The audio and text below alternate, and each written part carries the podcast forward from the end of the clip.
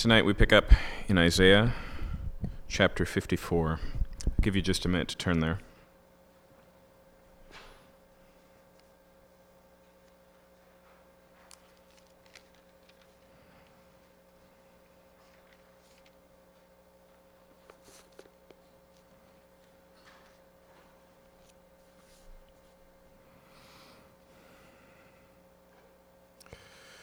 I'm fond of organizing thoughts and having some sort of structure uh, to think around. And so, with that in mind, now that we've hit this significant climax of the book in Isaiah 53, what follows here, chapters 54 all the way through 66, is two things. One is there's quite a lot of continuity. In fact, when we finish tonight in chapter 57, we'll, get, we'll hit again, there is no peace, says the Lord, for the wicked. Remember, that's how Isaiah chapter 48 ended. And so we have three equal section, sections at the end of the book uh, 42 through 48, 49 through 57, and then 58 through 66. So there's continuity there. Uh, we will see tonight some reverberations of themes that we've seen before uh, like the barren woman who suddenly has children that we encountered in chapter 42, uh, like the reality of idolatry and the foolishness of it, like we encountered in the early chapters of Isaiah, uh, in the early 40s of Isaiah. Um, but there is also a significant amount of discontinuity. Okay, and so the story continues, but a lot of what we're going to read about from here to the end of the book are the reverberations of what, have, what has significantly changed in Isaiah 53. And we'll get a taste for both that continuity and discontinuity tonight. So, chapter 54, verse 1 Sing, O barren one who did not bear. Break forth into singing and crying aloud, you who have not been in labor, for the children of the desolate one will be more than the children of her who is married, says the Lord. Now, throughout the story of God's work in the Bible, we find barren women that God miraculously provides children from. We find, like it says in the Psalms, that God is the one who opens and closes the womb. And so Abraham's wife Sarai was, uh, was old, she was barren, and it wasn't until after she had passed through menopause that she miraculously has Isaac. In the same way, Jacob, uh, as well as Isaac's wives, uh, barren, and God gives them children.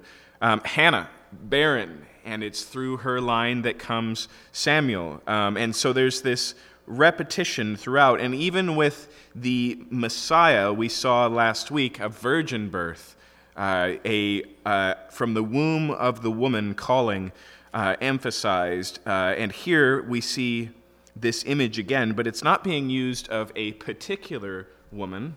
Instead, it's one of two things. Either this particular barren woman here is the city of Jerusalem. And that makes a lot of sense because as we move through the passage, we're definitely going to be talking about the city of Jerusalem. And so the other uh, possibility here is that it's broadly categorizing women into two categories those who naturally give birth and those who supernaturally give birth. Okay? And that list is longer than just uh, Rebecca and Rachel and Sarah and Hannah.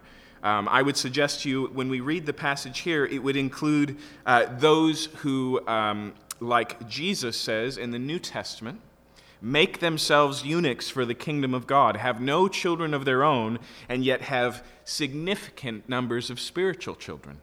This seems to be Paul's thinking. As far as we know, Paul had no children.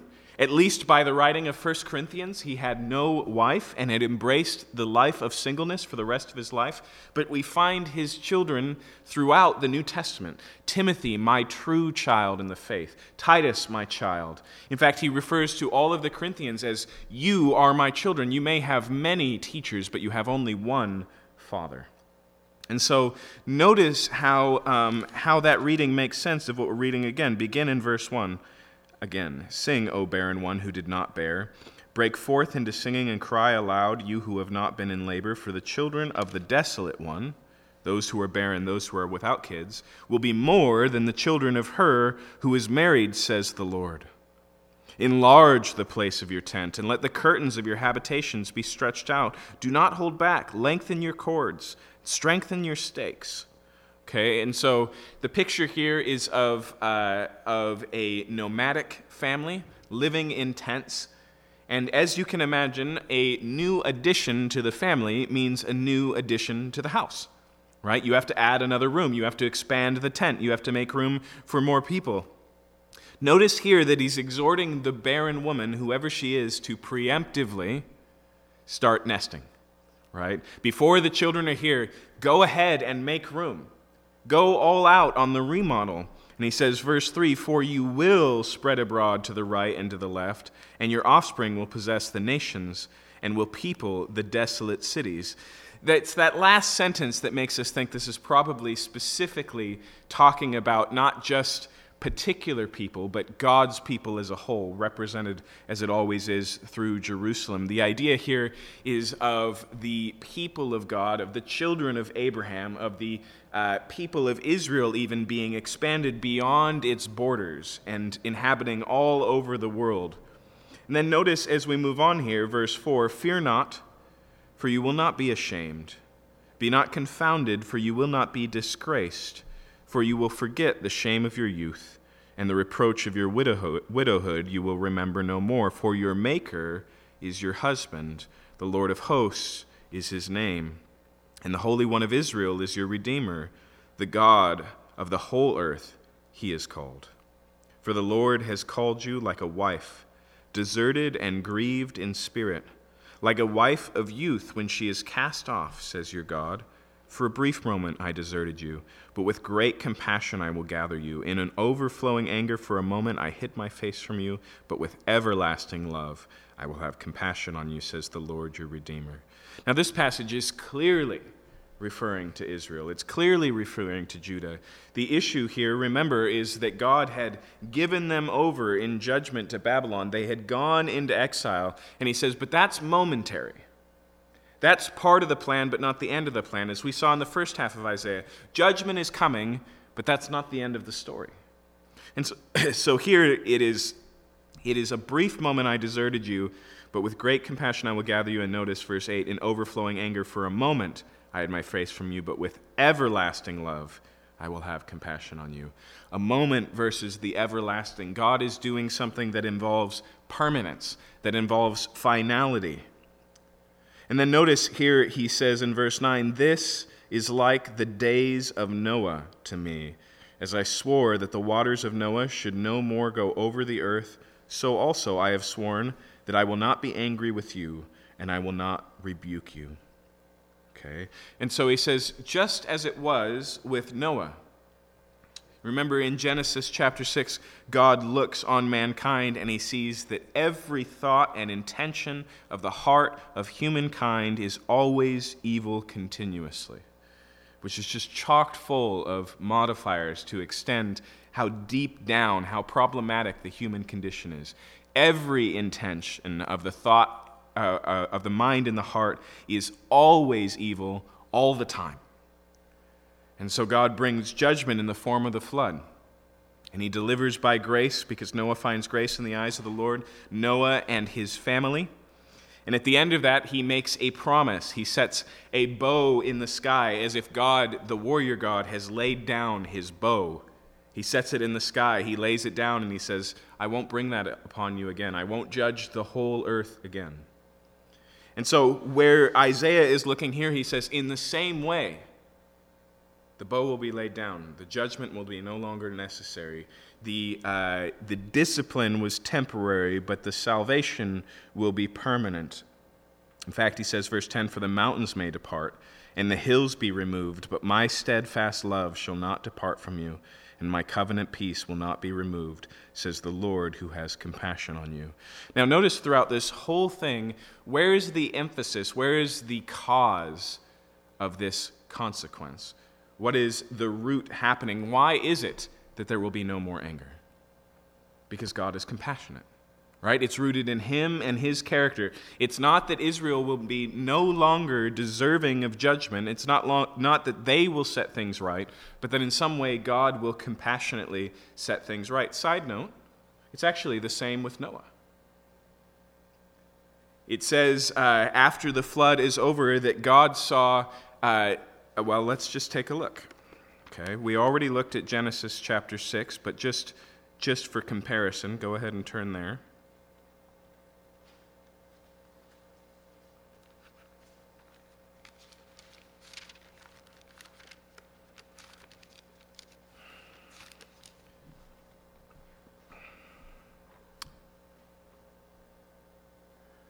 So look with me at chapter 6, verse 11. Now the earth was corrupt in God's sight, as the earth was filled with violence, and God saw the earth, and behold, it was corrupt, for all flesh had corrupted their way on the earth. Okay, so that's where things start. Or if you want to look at verse 5, the Lord saw that the wickedness of man was great in the earth, and that every intention of the thought of his heart was only evil continually. But then look over at chapter 9. So now the flood has happened. The waters have subsided. Noah is here, and Noah makes an offering.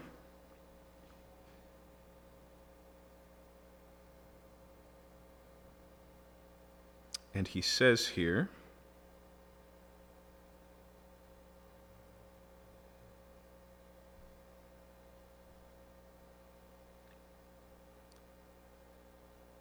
Hold on, I'm just looking for the r- words that I want here. Let's look at 11. I establish my covenant with you that never again shall all flesh be cut off by the waters of the flood, never again shall there be a flood to destroy the earth. And then God makes the sign and the covenant. But I want actually. Oh, shoot, it's here somewhere. It's just hiding.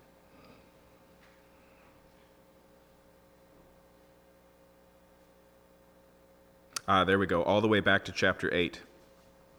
Verse 21 And when the Lord smelled the pleasing aroma, that's of Noah's sacrifice, the Lord said in his heart, I will never again curse the ground because of man. For, notice that, because the intention of man's heart is evil from his youth. So he says, he brings judgment because there's something wrong with the heart of God or heart of man, and here he withholds judgment, but the problem is still there. Okay? It's not mankind that has changed, but God makes a covenant with Noah. He lays down the bow, he does something differently. In the same way, here in Isaiah, God is promising to bring something about. Uh, and it's intriguing to me. This just popped up, and I haven't had time to run this through. Um, the Bible is full of covenants, covenants that God makes with his people. Okay? Um, and so, at the very least, we have the Noahic covenant, which we just looked at and then there's the Mosaic covenant, and then there's what we call the land covenant. Okay? Both of those are given in the book of Exodus to Moses and his people, and then to Israel about the land. And then there is the Davidic covenant, for, uh, 2 Samuel chapter 7, the promises David, God makes to David. And then there's the new covenant that Ezekiel and Jeremiah talk about, and Jesus brings forward at the Last Supper. And those covenants are connected.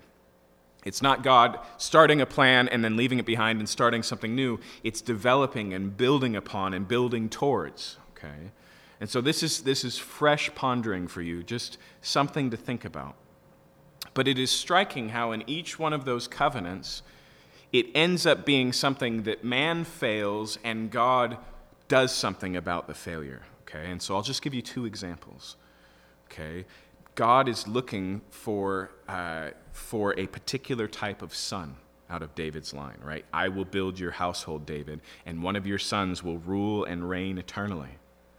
But it ends up being God the Son himself on the throne. In the same way, uh, in the bow being laid down, forgive me for being a little bit metaphorical here, but what way does a rainbow point? Upwards and not downwards right? If you were to string the bow we call a rainbow and launch an arrow, it would be aimed at God Himself. We even see this in Genesis 15. I've talked about it before the covenant that God makes with Abraham. When he says, I'm going to bless you abundantly and I'm going to do all these things, he goes, How will I know? And he says, Well, let's cut a covenant. And he divides the animals in half. And usually, what would happen is both parties would walk between the animals, and the expression would be, Whoever breaks this covenant, let you be like these animals. But God, in a dream by night, he walks through it alone. And he's basically saying two things I will fulfill it, and my body will be torn asunder to make it happen, right? It's, there's this rhythm there. i I'm, I'm just scratching the surface here, but it deserves to be followed. But here in Isaiah, God is saying, there's continuity here. As it was with Noah, so also with you, Israel. I have a plan to set things right. I'm working things out. And as we've already seen in Isaiah 53, it revolves around the suffering servant. Verse 11, back in Isaiah 54. O afflicted one, storm tossed and not comforted, behold, I'll set your stones in antimony and lay your foundations with sapphires. Again, do you see here how we're clearly talking about a city? Even if it's metaphorical Jerusalem here, it is a city that we're talking about. And so it's a good reason to believe that the barren woman in the beginning is not a category of people, but a particular place. Uh, verse 12 I'll make your pinnacles of agate, and your gates of carbuncles, and all your walls of precious stones. And so here he says, I'm going to take this city and I'm going to rebuild it, and it won't just be strong, but it will be beautiful. In fact, the peace for Jerusalem here is promised so significantly that building the outside of your city out of precious stones is an okay idea. Right? What danger could there be to outsiders, to thieves, and to enemies if your city is one giant national treasure? But that's what's pictured and personified here. In fact, this is similar, is it not, to the vision that John receives of the New Jerusalem, where he sees that the whole city is made of precious stones, and the, you know, the sidewalks are like gold, and every gate a pearl. Okay, the, again, John is drawing his language for what he sees from the book of Isaiah. Notice verse 13 All your children shall be taught by the Lord and great shall be the peace of your children. In righteousness you shall be established. You shall be far from oppression, for you shall not fear, and from terror, for it shall not come near you. If anyone stirs up, it's not from me. Whoever stirs up strife with you shall fall because of you. Behold, I've created the smith who blows the fires of coals and produces a weapon for its purpose. I've also created the ravager to destroy. No weapon that's fashioned against you shall succeed. Okay, what is God saying here?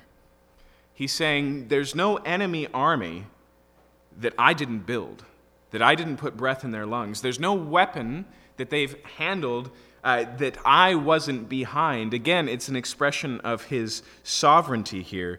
And so the recognition is basically to use language from elsewhere in the Old Testament if God is for us, who can be against us? Right? If God is on our side, who should we fear? And so God is reiterating here that his plans for them, to borrow the words of Jeremiah, are to give them hope. It's of a good future, right? It's of blessing. And so, verse 17 No weapon that is fashioned against you shall succeed, and you shall confute every tongue that rises against you in judgment. This is the heritage of the servants of the Lord, and their vindication from me, declares the Lord. Okay, and that word for vindication can also be uh, also be translated as righteousness, or sometimes it's salvation. But the idea is that God is going to do something so great that there will be no adversaries left, no one to speak against. Again, this is Paul's great anthem in Romans chapter 8 when he comes to the conclusion of the fact that we've been justified by faith in Christ, that we've been filled with the Spirit and now are the children of God uh, he, that we are all awaiting the redemption of our bodies as the sons of God. He lays all of that out and he gets to his conclusion and he draws on tremendously some similar language. And this is what he says in Romans chapter 8.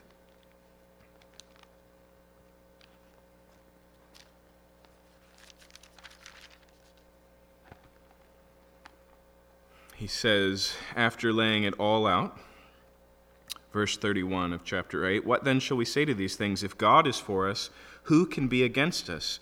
He who did not spare his own son, but gave him up for us all, how will he not also give us graciously all things? Who shall bring any charge against God's elect? It's God who justifies. Who is to condemn? Christ Jesus is the one who died, more than that, who was raised and is at the right hand of God, who is indeed interceding for us. Who shall separate us from the love of Christ? Shall tribulation or distress or persecution or famine or nakedness or danger or sword, as it's written, for your sake we're being killed all the day long? We're regarded as sheep to be slaughtered. No! In all these things we are more than conquerors through him who loved us. For I am sure that neither death, nor life, nor angels, nor rulers, nor things present, nor things to come, nor powers, nor height, nor depth, nor anything else in all creation will be able to separate us from the love of God in Christ Jesus. Now, Paul opens this chapter saying there is no condemnation to those who are in Christ Jesus. And then when he lays out the reason why, he comes to the conclusion he says, What accuser still stands? Who gets a vote if God has justified? Right? Isaiah makes the same point. This is what he foresees as being, he, he says here at the end of 17, the heritage of the servants of the Lord. Chapter 55. Come, everyone who thirsts, come to the waters, and he who has no money, come, buy and eat. Come, buy wine and milk without money and without price. So, what do we see? We see here in chapter 55 an invitation and an invitation is for sustenance, for nourishment, for good things, not just bread and water, although that's there, but also milk and wine, right? That's pleasure, that's joy, that's fat, that's the best the land has to offer. And there's an invitation. And so God basically says, I have what you need, world.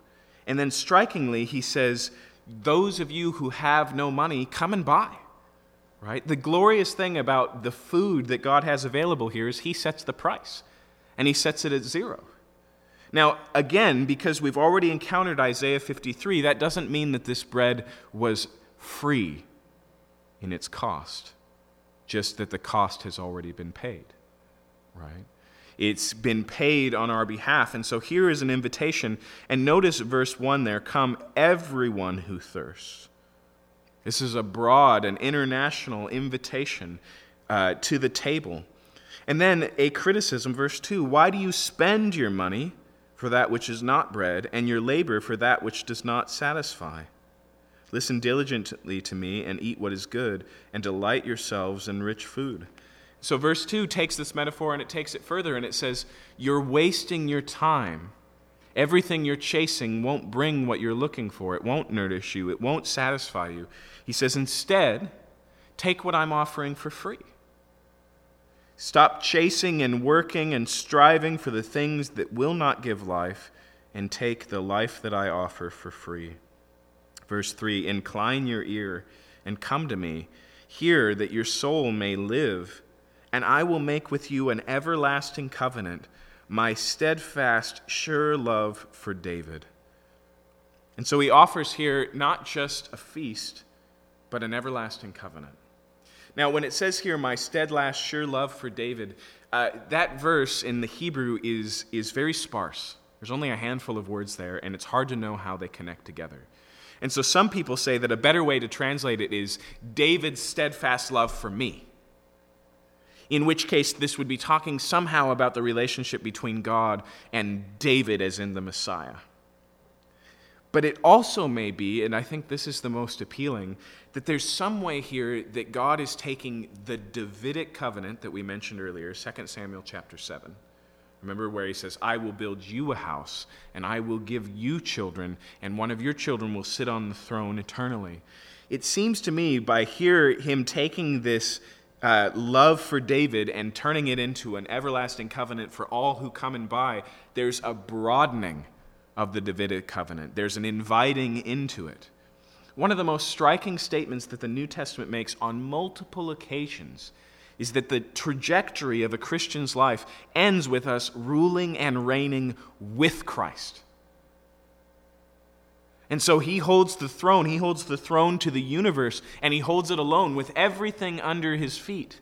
But the New Testament also maintains that there's this, uh, there's this sharing in the rule of Christ. It may be here that that's what Isaiah is pointing to this democratizing of the covenant that God made with David. Verse 4 Behold, I made him a witness to the peoples, and a leader and a commander for the peoples. Behold, you shall call a nation that you do not know. A nation that did not know you shall run to you because of the Lord your God and the Holy One of Israel, for he has glorified you. Again, we see this not just being a national pro- uh, promise, but an international one. Nations that Israel's never heard of, nations that have never heard of Israel, are going to come, they're going to see, they're going to sit at the table. Jesus makes the same claim. In criticism of the religious leaders of his day, he says, I tell you the truth that when Abraham's table is set, people will come from nations all over the world and they will have a seat at the table and you will not. Right? And that's what Isaiah is talking about here. Verse 6 Seek the Lord while he may be found, call upon him while he is near. Let the wicked forsake his way, and the unrighteous man his thoughts. Let him return to the Lord that he may have compassion on him. There's that word again. And to our God, for he will abundantly pardon. Now, if, it, uh, if you have an older translation there before abundantly pardon, uh, anybody want to shout it out? Does anyone have something different than abundantly? I can't remember what it is. What abundantly is King James as well? Interesting. Okay. Uh, nonetheless, abundantly pardon. Okay. That's a superlative, right? What does it mean to abundantly pardon, right? When we think in a legal sense, when we think of the idea of justification in the court sense, either the crime is paid for or not. Either you've done the time or not.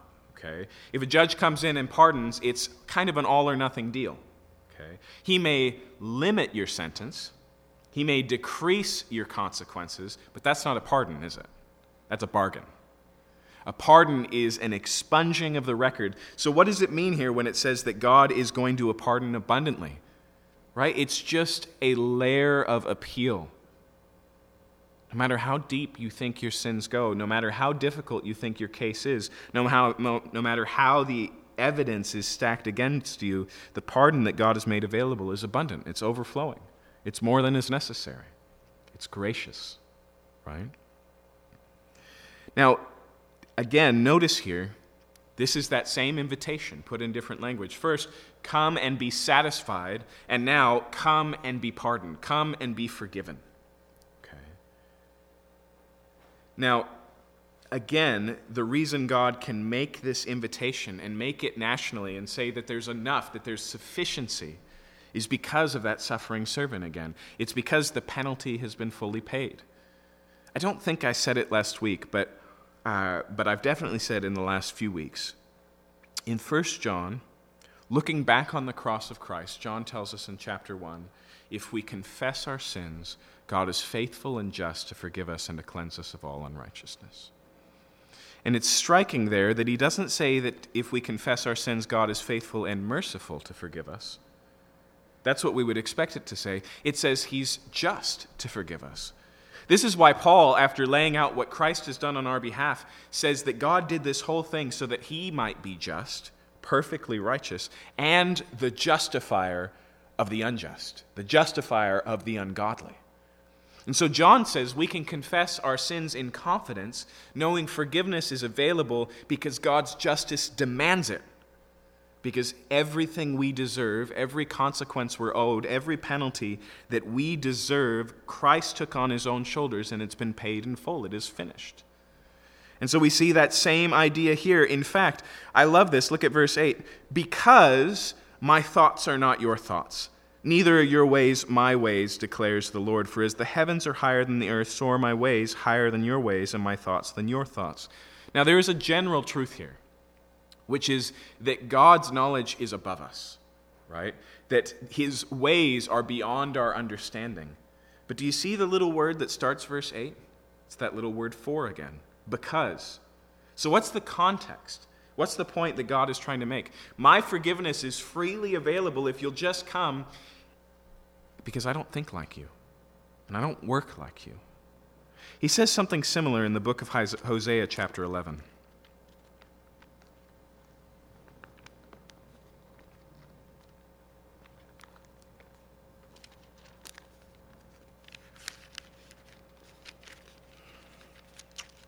Remember the story of Hosea is a prophet living out God's relationship with Israel by marrying an unfaithful woman a prostitute. And then that prostitute leaving her husband, going back into prostitution, and Hosea is commanded to go find her, to buy her out of slavery, and bring her back into the home, being a picture of what God's going to do with Israel. But the, the passion of Hosea, The message of Hosea rises to its highest passion here in chapter 11. Uh, for context, let's start in verse 7. My people are bent on turning away from me. And though they call out to, uh, to the Most High, he shall not raise them up at all. And so the idea here is okay, judgment is coming. It's permanent, it's irreversible, right? But notice verse 8 How can I give you up, O Ephraim? How can I hand you over, O Israel? How can I make you like Admah? How can I treat you like Zeboim? My heart recoils within me. My compassion grows warm and tender. I will not execute my burning anger. I will not again destroy Ephraim. Why? Because I am God and not man. Do you see the correlation there? Last time it was, for my thoughts are not your thoughts. And here, why is he not going to bring about his anger?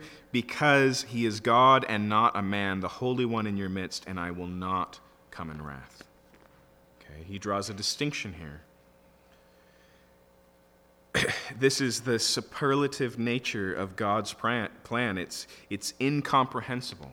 It's not a strategy that man came up with to set things right. It's not something that mankind brought to the bargaining table and said, Look, God, we know we screwed up. Here's, here's the best we can offer to set things right. Instead, like Paul says in Romans, while we were still rebels, while we were still sinners, while we were the enemies of God, Christ died for us. The plan was there, it was present. As John tells us, the Lamb of God was crucified before the foundations of the world. My thoughts are not your thoughts, my ways are not your ways. One of the things that we have to watch out for when we talk as Christians or when we approach Christianity for the first time um, is overvaluing comprehensibility.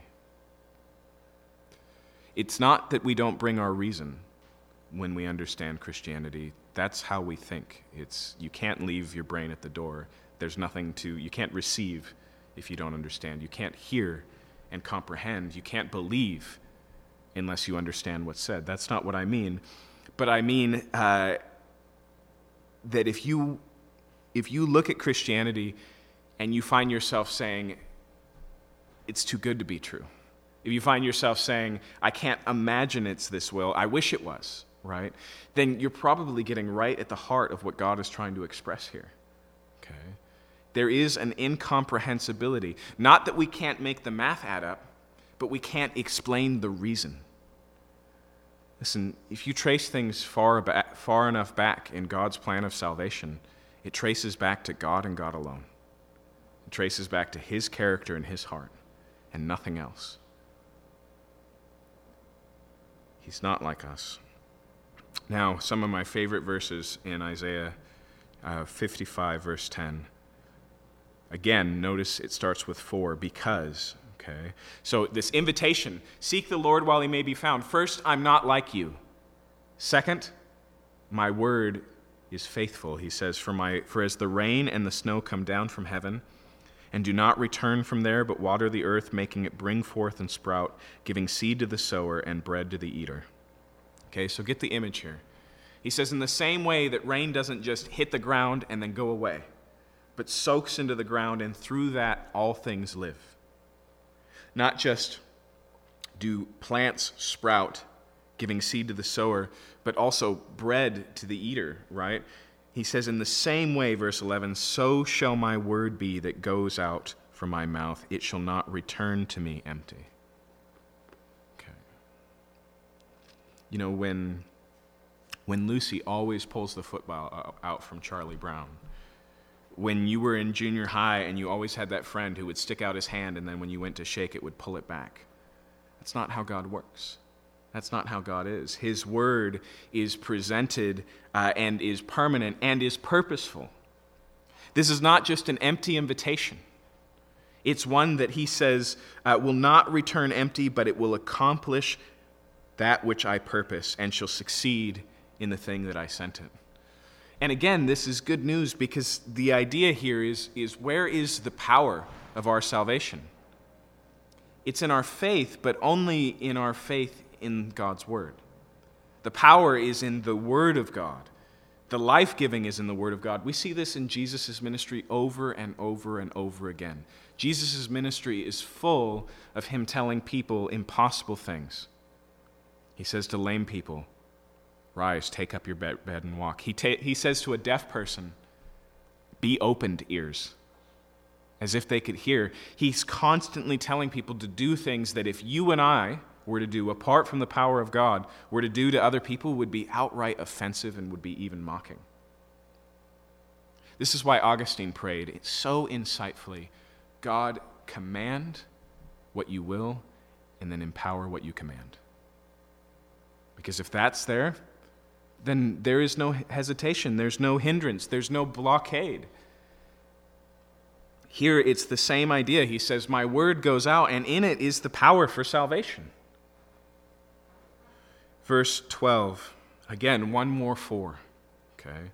So, why should we respond? First, because God is different. Second, because His word will accomplish what it was sent for. And then lastly, verse 12, because you will go out in joy and be led forth in peace. The mountains and the hills before you shall break forth into singing, and all the trees of the field shall clap their hands. Instead of the thorn shall come up cypress, instead of the brier shall come up the myrtles, and shall make a name for the Lord, an everlasting sign that shall not be cut off.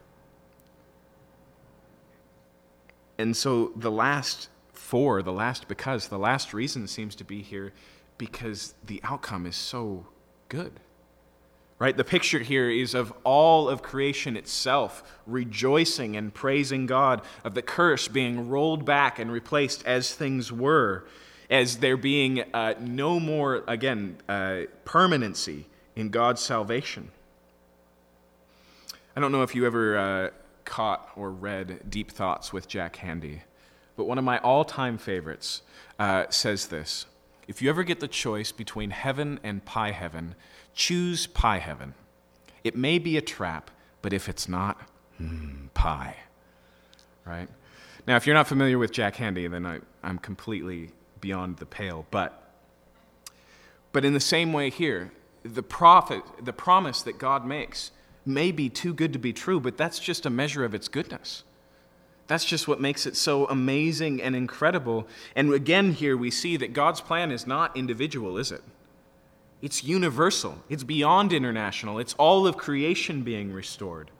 That's what Paul says in Romans chapter 8. He says, All creation is longing for your redemption, because with it comes their freedom, their restoration, the remaking of all things new. More of that when we get into the late 60s of Isaiah, chapter 56.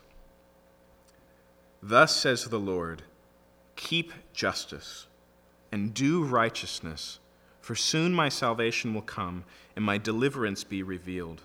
Blessed is the man who does this, and the Son of Man who holds fast, who keeps my Sabbath, not for profaning it, and keeps his hand from doing any evil. Okay, and so the first thing we saw in the last chapter was this great invitation full forgiveness. But the second thing we see here is a commissioning to justice and righteousness. And we have a tendency oftentimes to separate these things and go, well, which is it? Is God aftering a free forgiveness or is he calling us to a new way of living, a way of justice and righteousness? But it's really both of those things. Okay, and so the New Testament talks about what God does in Jesus Christ in two different but compatible ways. Okay, one is that through Jesus Christ we are given a new identity. That's what Paul says in 1 Corinthians chapter 6. He lists all of these sinful identities, drunkards and adulterers, etc. And he says, And such were some of you, but you were washed, you were sanctified, you were justified. We no longer are what we were, we're something new. That's why Paul says in another place, it's no longer Christ or excuse me, it's no longer I that live, but Christ who lives in me. It's a new identity. And again, that's not merely a label or a name tag. It's not just that you now have a Jesus disguise when you stand before the holy God. It's that he's changed you from the inside. In the words of Jeremiah, he's, uh, he's written the law in your hearts. In the word of Ezekiel, he's taken your heart of stone and given you a heart of flesh. In the words of Jesus Christ, he's filled you with the Holy Spirit. In the words of Peter, He's given you part of the divine nature. He's made a partaker of, it, of your own nature. That's a new identity, which is by nature a new empowerment, a new life source, right? But also, the New Testament makes clear that with that comes a calling. And so it says in 1 Thessalonians chapter 4 This is the will of God, your sanctification. And he goes on and he describes it, and then he quotes from the book of Leviticus and he says, For you should be holy as I am holy. Okay? And so there's a new identity in Christ, and then there's a calling to holiness. Be what you are, effectively, is the gospel. And don't get those backwards. It's not behave until you become, it's be what you are. And Isaiah has the same pattern here. And so there's a call that God is providing salvation, and that salvation is not just the ending of a sentence, but the creating of a righteous people. And so the gospel is also a call to justice, it's also a call to righteousness. To put it in a different way, it's also a call to repentance. Go through Acts and look at every sermon and look for the application. In every one, it's two things repent and believe the gospel. Okay, this is repentance. And so read it again. Thus says the Lord Keep justice and do righteousness. For soon my salvation will come and my deliverance will be revealed. Blessed is the man who does this, and the Son of Man who holds uh, fast, who keeps my Sabbath, not profaning it, and keeps his hand from doing any evil. Notice there's a vertical. The Sabbath is this personification of worship in the Old Testament, a day that's devoted to rest, reminding yourself that you are not God that you are not necessary as provider or as accomplisher or as worker or as craftsman, a reminder that you are dependent upon God as provider, as workman, as craftsman, right? It's a reminder uh, uh, that life is more than work. And a big significant part of that more is that God designed you for relationship with Him, right? All of those things are entailed in the Sabbath. But also, keep your hand from doing evil. And that is particularly horizontal in nature. It has to do with how we treat other people. As Jesus says, what are the two great commandments of the Old Testament? Love the Lord your God with all your heart, soul, mind, and strength, and love your neighbor as yourself. But again, I want you to notice that that includes here justice and righteousness. And if you read the Old Testament, especially the prophets, you'll see this extensively. That is speaking about economics, it is speaking about injustice. Obviously, if we're talking about doing justice, we're talking about ending injustice. It is speaking about what we owe not just our next door neighbors, but our collective societal neighbors. It's talking about, um, you know, the major trinity of the needy in the Old Testament the widow, the orphan, and the foreigner. Okay. And if you read Jesus in the Gospels, you really only have two options. Either Jesus presents a political reform to Israel that they reject, and then he says, Well, I've got you covered and offer salvation otherwise. Or the direct consequence of following Jesus is justice and righteousness. But Isaiah says here, that's what's coming, that's what's promised. And then notice verse 3 Let not the foreigner who has joined himself to the Lord say, The Lord will surely separate me from his people. And let not the eunuch say, Behold, I am a dry tree. Now, I, I mentioned that discontinuity. After we hit Isaiah 53, we're in a brave new world. This is the first demonstration of it. Okay? The language that Isaiah is evoking here of the foreigner and the eunuch comes from the book of Deuteronomy. In Deuteronomy chapter 23,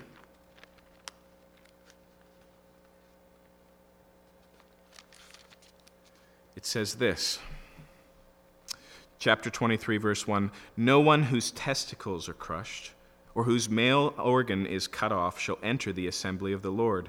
No one born of a forbidden union, that's a union between a Jew and a Gentile, may enter the assembly of the Lord. Even the tenth generation, none of his descendants may enter the assembly of the Lord. No Ammonite, no Moabite may enter the assembly of the Lord, even to the tenth generation exclusion. It's written into the law. Okay? When Isaiah talks both about the foreigner here and about the eunuch, we're talking about something new. We're talking about a transition, something that's changed.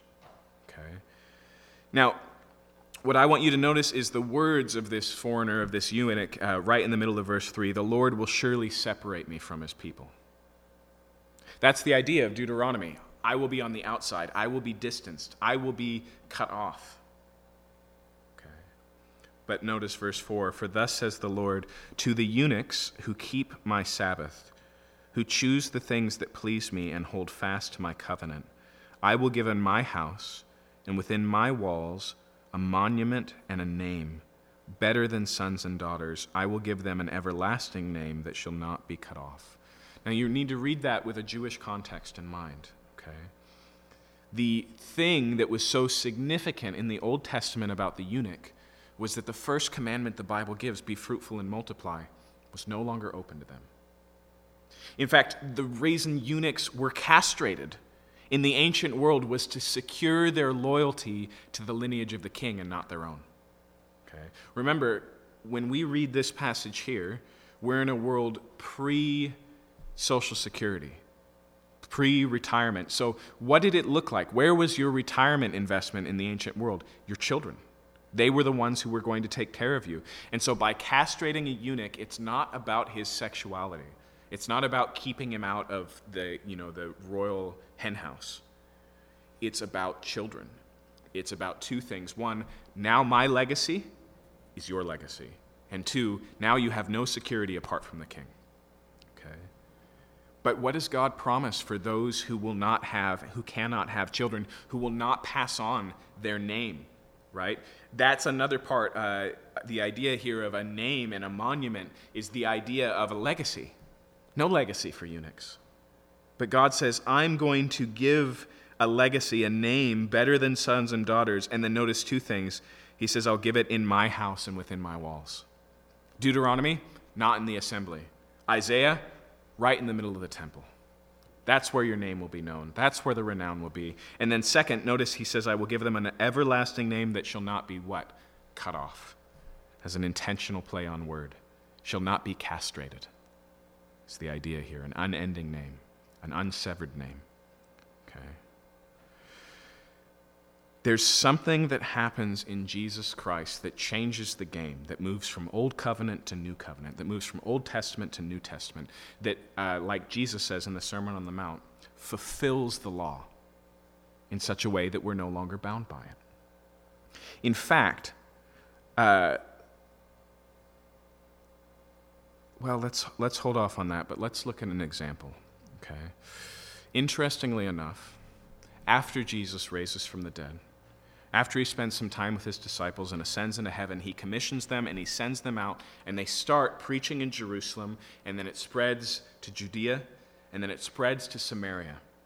And when it spreads to Samaria, that's primarily under the influence of one person, a deacon, in the church in Jerusalem by the name of Philip and he preaches to Samaria, and the whole city in droves comes to Christ. And so he's in the midst of this, and then suddenly, somehow, quietly, the Spirit speaks to him and he says, Come out to this road, which is wilderness.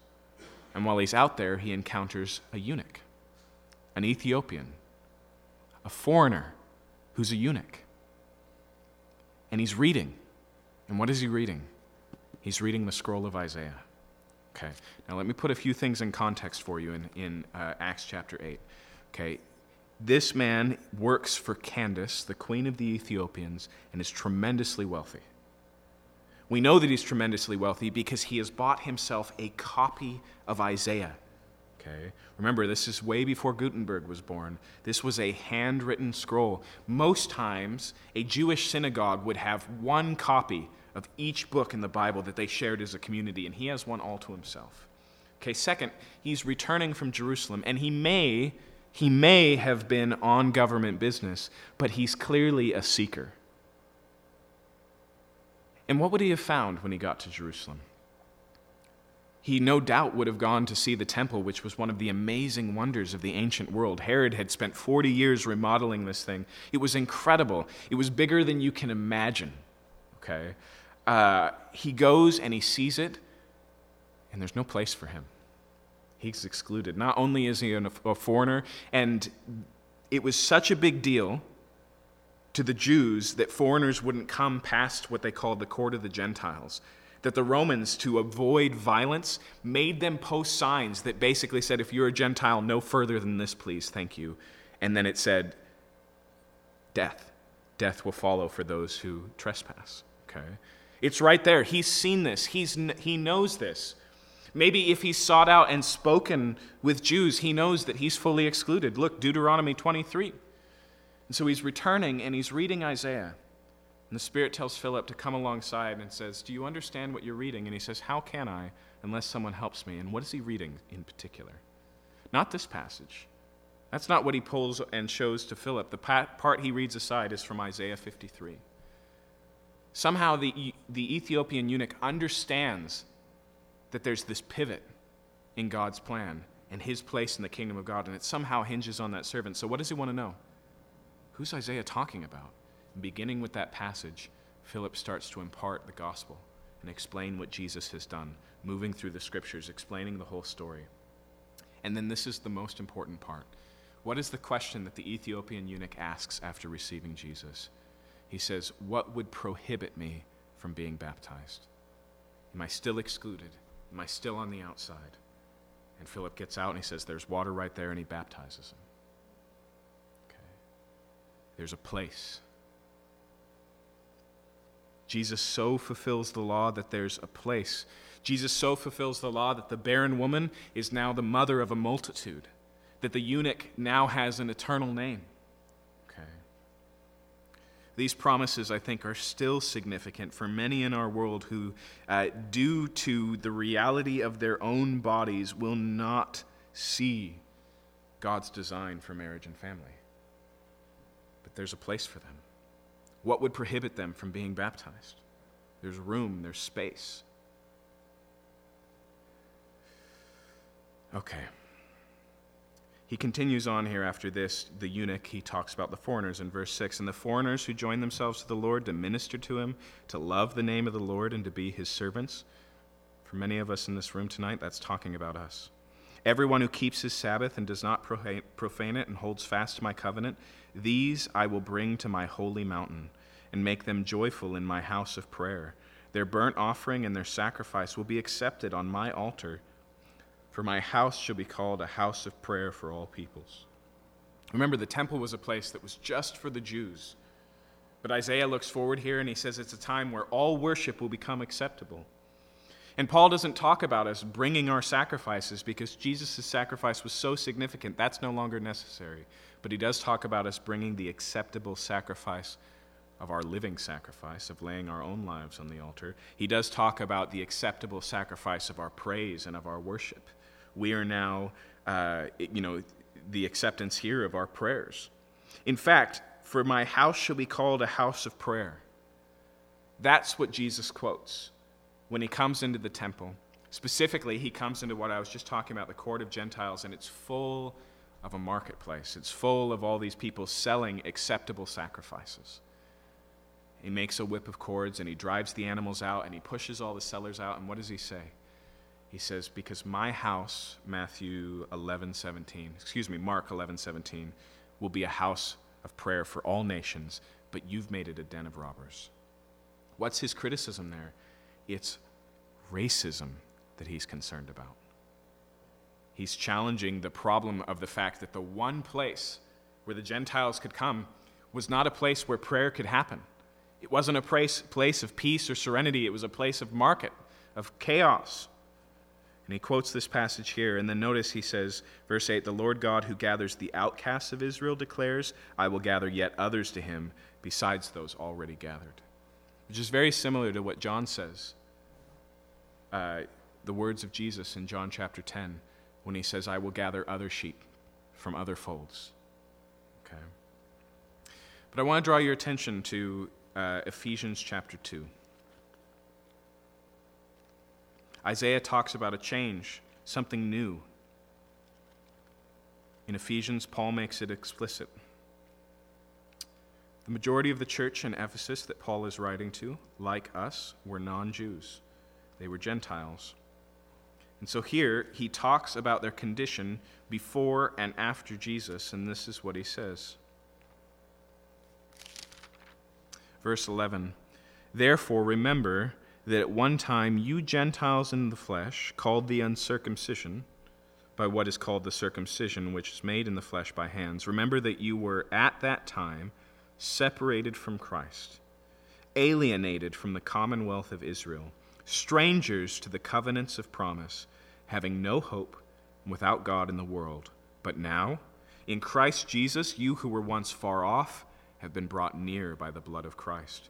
For he himself is our peace, who made us both one, that's Jews and Gentiles, and has broken down in his flesh the dividing wall of hostility by abolishing the law of commandments expressed in ordinances, that he might create in himself one new man in place of the two, so making peace, and might reconcile us both to God in one body through the cross, thereby killing the hostility.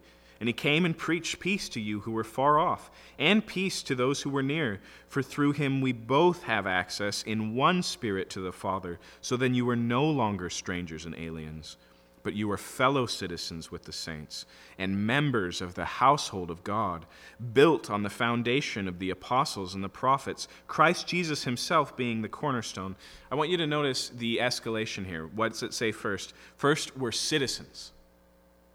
Then, we're in the household that God built on Christ and the prophets. And then notice finally here in the final verses here, um, he says here, verse 21 In whom the whole structure being joined together grows into a holy temple in the Lord. In him you also are being built together into a dwelling place for God by the Spirit. You see the final escalation? Citizens, a place in the house of God, actually, you are collectively being built into the temple. In fact, do you notice the correlation in Deuteronomy between the temple and that exclusion? And now we have become the temple. Okay? How? United in Christ through his death and resurrection, sharing one Father and one Spirit, the two made one, all hostility broken down and ended. Okay. But Isaiah, that's the preview. That's what he's looking forward to. He's looking forward to a time, and again, it hinges on Isaiah 53. He continues here, verse 9 All you beasts of the field, come devour. All beasts in the forest, his watchmen are blind. They are without knowledge. They are all silent dogs. They cannot bark, dreaming, lying down, loving to slumber. Okay, that's jarring, isn't it? We've moved on to a new section here, and this again shows the continuity. This is the stuff we've been reading about in all of Isaiah a stubborn and a blind people whose leaders are no longer leading. And so here he talks about the prophets, and he, he refers to them as, uh, as watchmen, but they're blind, right? Who would post on the city gates a blind man and say, hey, watch out for the enemy? Or he says a dog, right? And, and dogs in the uh, area of intruders, uh, they bark. He says, but these ones are mute. They can't bark, and on top of that, they've fallen asleep at the wheel, right? He continues on, verse 11 The dogs have a mighty appetite, they never have enough. But they are shepherds who have no understanding. They've all turned to their own way, each to his own gain, one and all. Okay, they still have a job to do. They're still getting paid for it, and that's what they love. They love the notoriety of being the watchman, of being the prophet, of being the leader. They love the paycheck. And he says, but they've, they have nothing to say, no understanding. He says, Come, they say, let me get wine. Let us fill ourselves with strong drink, and tomorrow will be like this day, great beyond measure. Okay, and so the picture again is one of impending judgment and foolishness that doesn't see it. That's going to continue as we move into chapter 57. And this is one of the profound things, okay? Isaiah 53 changes everything, and yet there is still wickedness. And yet there is still unrighteousness. And yet, as we'll see in chapter 57, there is still idolatry. And just as it was before the cross, so also now is it still foolish. Okay, and so chapter 57, verse 1 The righteous man perishes, and no one lays it to heart. Devout men are taken away, while no one understands, for the righteous man is taken away from calamity. He enters into peace. They rest in their beds who walk in their uprightness. Okay, and so picture the world with me that Isaiah sees. He sees a world where wickedness still dominates where the righteous go unseen and unprotected and unloved, and the best peace they get in life is death. just the escape from the world in its wickedness. Verse 2 uh, He enters into peace. They rest in their beds who walk in uprightness. That's talking about death. Verse 3 But you draw near, sons of sorceresses, offspring of the adulterer and loose women. Whom are you mocking? Against whom do you open your mouth wide and stick out your tongue? Are you not the children of transgression, the offspring of deceit, you who burn with lust among the oaks under every good tree? Now, I want you to notice the language in verse 3 mocking, uh, sorry, verse 4 mocking and wagging tongues. This is the stuff we saw in Isaiah 53, right? God's anointed one, God's appointed one, but despised and rejected by men. And so the righteous that come, the righteous children of Isaiah 53, the ones that are his offspring, despised and rejected, mocked and criticized. Notice verse 5 You who burn with lust among the oaks under every good tree, green tree. This is not just talking about sexuality, but idolatry. Who slaughter your children in the valleys under the clefts of the rock. Remember, that's the worship of the god Molech in the Old Testament. Among the smooth stones of the valley is your portion, they are your lot. To them you have poured out a drink offering, you've brought a grain offering. Shall I relent for these things? Okay, in other words, there's this broad reality of idolatry, of worshiping every God but the God of the Bible. Verse 7 On a high and lofty mountain you have set your bed, and there went up to offer your sacrifice. Behind the door and the doorpost you have set a memorial for deserting me. You have uncovered your bed, you have gone up to it, you've made it wide. You've made a covenant for yourself with them. You've loved their bed. You have looked on their nakedness. Again, using sexual infidelity as an illustration for idolatry. Okay. Betrothed to God, one husband, and yet, uh, and yet adultery. Verse 9 You journeyed to the king with oil and multiplied your perfumes. You sent your envoys far off and sent them even to Sheol. Okay, and so this has moved from the world of religious idolatry to the world of politics.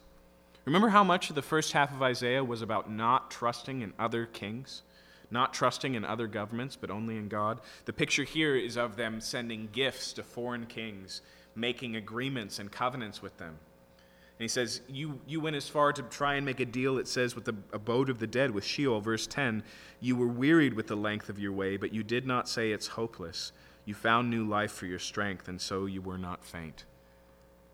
He says, You would go to such great lengths to find help, but you won't come to me. Remember, this is the God who two chapters ago said, Everyone come, all is forgiven, food without price. And yet these people are going to the ends of the earth looking for, again, things that will not satisfy. Verse 11 Whom did you dread and fear, so that you lied and did not remember me and did not lay it to heart? Have I not held my peace even for a long time, and you do not fear me? I will declare your righteousness and your deeds, but they will not profit you. Again, another issue that we saw earlier in Isaiah is self righteousness. And here it's the same thing. He goes, All right, you want to talk about your righteous acts? Here they are. I'll, I'll speak them, I'll lay them out, but they'll do you no good, right? Because they're only a cover for wickedness. Verse 13 When you cry out, let your collection of idols deliver you. The wind will carry them off, a breath will take them away. But he who takes refuge in me shall possess the land and shall inherit my holy mountain. Again, there, an offer. Again, there, an invitation. False hopes that lead to destruction, or the one true hope, fully open and available. Verse 14. And it shall be said, Build up, build up, prepare the way, remove every obstruction from my people's way. For thus says the one who is high and lifted up, who inhabits eternity, whose name is holy. I dwell in a high and holy place, and also with him who is of a contrite and lowly spirit. Notice what God is saying here. Okay? He's saying, I've cleared the way, I've removed every obstacle. And he says, Not only that, even though I'm the one who reigns on high, I also am present with the lowly. What is he look, looking for from these people? Not reform, but repentance. Not righteousness, but the humility. Not to come offering their good works, but to come expressing that they have none and relying instead on God's free offer. He says, verse 16, For I will not contend forever, nor will I always be angry. For the Spirit would grow faint before me in the breath of life that I made. Because of the iniquity of his unjust gain, I was angry. I struck him and hid my face, and I was angry, but he went on backsliding in the way of his own heart. I've seen his ways, but I will heal him. I will lead him and restore him and comfort him and his mourners, creating the fruit of his lips. Peace, peace to the far and to the near, says the Lord. Notice the opening of verse 19 there. God says, What I'm going to do is so full and comprehensive, I'm going to put the words on your mouth. Okay. He offers peace here. Peace, peace to the far and the near, says the Lord, and I will heal him. But the wicked are like the tossing of the sea, for it cannot be quiet, and its waters toss up the mire and, uh, mire and dirt. There is no peace, says my God, for the wicked. Notice this this isn't merely a threat of judgment, it's a warning of judgment. And those two things are different. Okay? Threats come merely out of anger and consequence, warnings come out of anger and consequence and love. And that's what this is here. It is an open handed offer. Like it says in uh, Psalm 2 kiss the Son while there is still time. He says, I won't always contend with man. The door won't always stand open. Peter puts it this way He says, For the Lord is long suffering and patient, not willing that any should perish, but that all should come to repentance. For the time being, a door stands open. The invitation is there. God's patience is reflected in the fact that all of this wickedness exists in the world, and yet the world still exists. Right? And so the offer is here.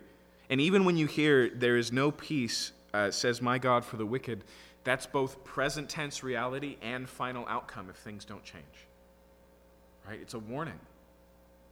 It's something we know fully and truly. This is why a proverb says, the way of the wicked is hard, it's difficult.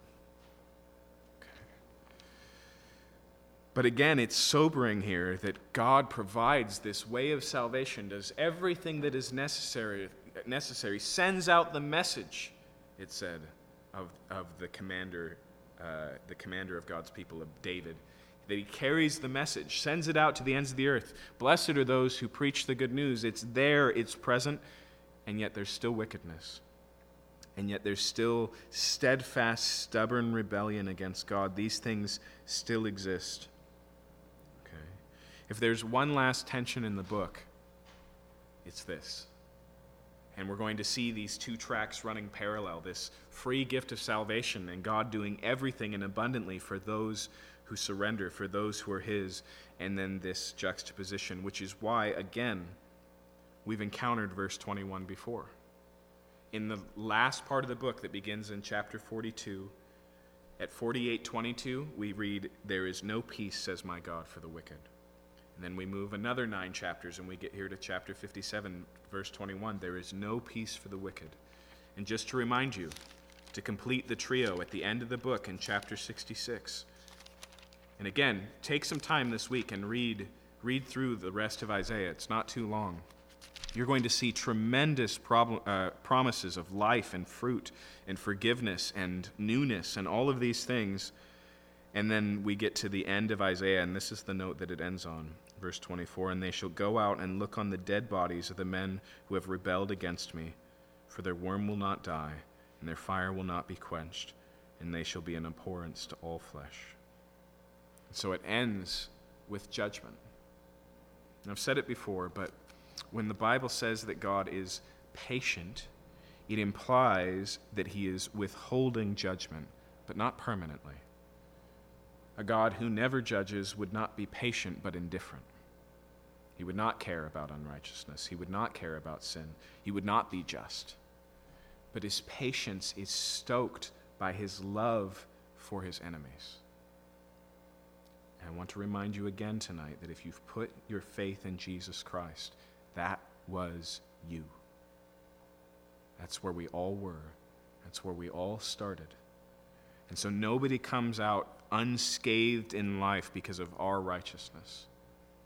There's only two types of people, not good and bad, but forgiven and those who won't relent. Let's pray.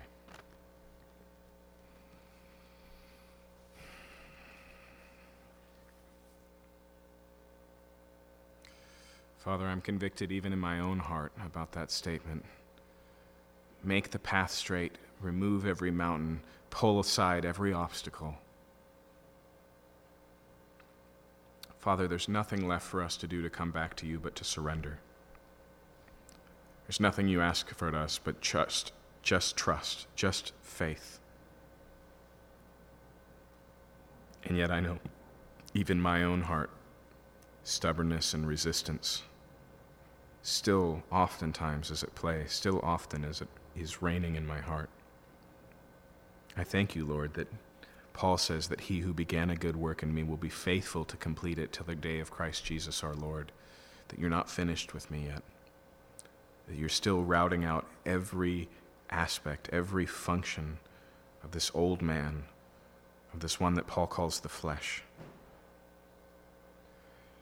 I pray, Lord, that you would include in that routing out and swiftly for all of us the self righteousness that makes a distinction. Maybe we don't look down on the eunuch. Maybe we don't look down on those of another race. But we still look down on the other. We still look down on the outsider. And in doing so, we still cling to self. We say, Jesus and this other thing makes me just, makes me right. Nothing equalizes the playing field like the doctrine of justification by faith. Nothing relativizes the dignity and human worth of mankind and the necessity of a Savior like the cross of Christ. We know, Lord, that the door remains open. I pray, Lord, that we would have those beautiful feet that bring good news. I pray, Lord, that we would be, as Paul says in 2 Corinthians, ambassadors of reconciliation, going to the world and saying, Be reconciled unto God knowing that you've already done everything that's necessary and all they need do is receive it. And let us not be surprised that there's still wickedness and evil in the world. Let us not be surprised when we face injustice, when we face uh, even persecution, Lord. Because Christ was despised and rejected then. But one day, you will come, like we saw this morning in power and in the glory of the Father with all the angels. One day every knee will bow down and every tongue confess that Jesus Christ is Lord. God, give us that eternal perspective. We pray this in your name. Amen. Amen. Have a good night.